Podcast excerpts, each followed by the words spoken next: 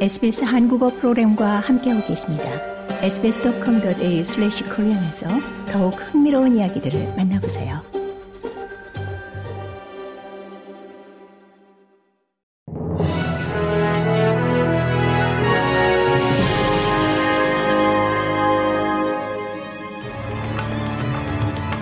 (2024년 1월 22일) 월요일 오후에 SBS 한국어 뉴스 간추린 주요 소식입니다.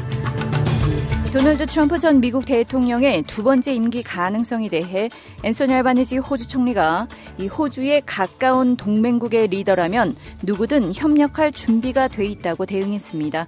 이는 미 공화당 대선 후보 경선 주자인 론 디샌티스 플로리다 주지사가 후보를 사퇴하고 트럼프 전 대통령 지지를 선언하면서 이 바이든 현 대통령과 트럼프 전 대통령 간 대결 가능성이 높게 점쳐지고 있는 데 따른 겁니다. 이번 주 뉴햄프셔 프라이머리를 앞두고 이 공화당 경선은 트럼프 전 대통령과 헤일리 전 유엔 대사의 양자 대결 구도로 좁혀졌습니다. 호주가 석탄 발전 비중을 줄이고 있는 가운데 연방 정부가 가스 발전소들이 향후 2년 반 동안 동부 연안 지역에 전력을 공급하기에 충분할 수 있을 것이라고 밝혔습니다. 크리스 보엔 연방 에너지부 장관과 이 메들린 킹 자원부 장관은 오늘 가스 개발 회사 우드사이드와 에소와 이 법적 구속력 있는 계약을 체결했다고 발표했습니다. 이로써 지금부터 2033년까지 가스 공급량 260 petajoule 이상을 확보할 수 있게 됐습니다. 앞서 확보한 공급량을 합하면 총 564 petajoule을 확보한 셈입니다. 빅토리아주 야당이 주 차원의 원주민과의 조약 논의에 대한 지지 철회를 선언했습니다.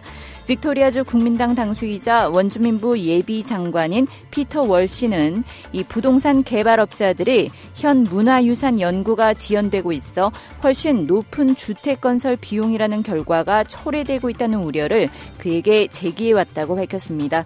월시 의원은 현재 이 timeline, 비용 또는 실질적 결과물 도출에 대한 책임이 없이 이 문화유산 연구를 진행할 수 있는 독점권을 전통적 소유주 단체 들이 가지고 있다고 지적했습니다. 향후 10년 동안 부동산 투자자들에 대한 세제 혜택에 들어가는 정부 예산으로 이 공공임대주택 50만 채 이상을 지을 수 있다는 보고서가 나왔습니다.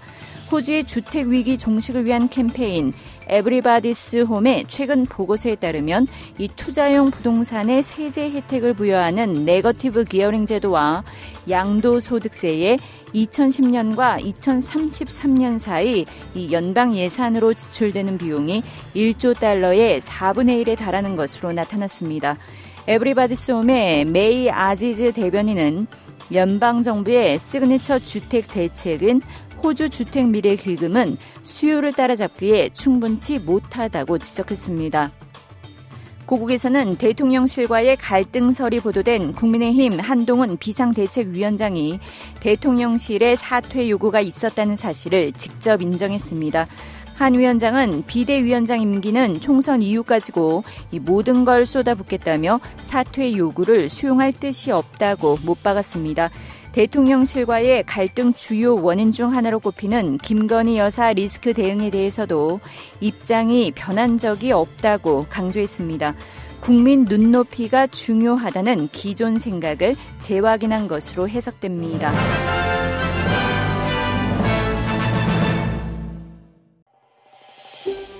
더 많은 이야기가 궁금하신가요? Apple Podcast, Google Podcast, Spotify 또는 여러분의 포드캐스트를 통해 만나보세요.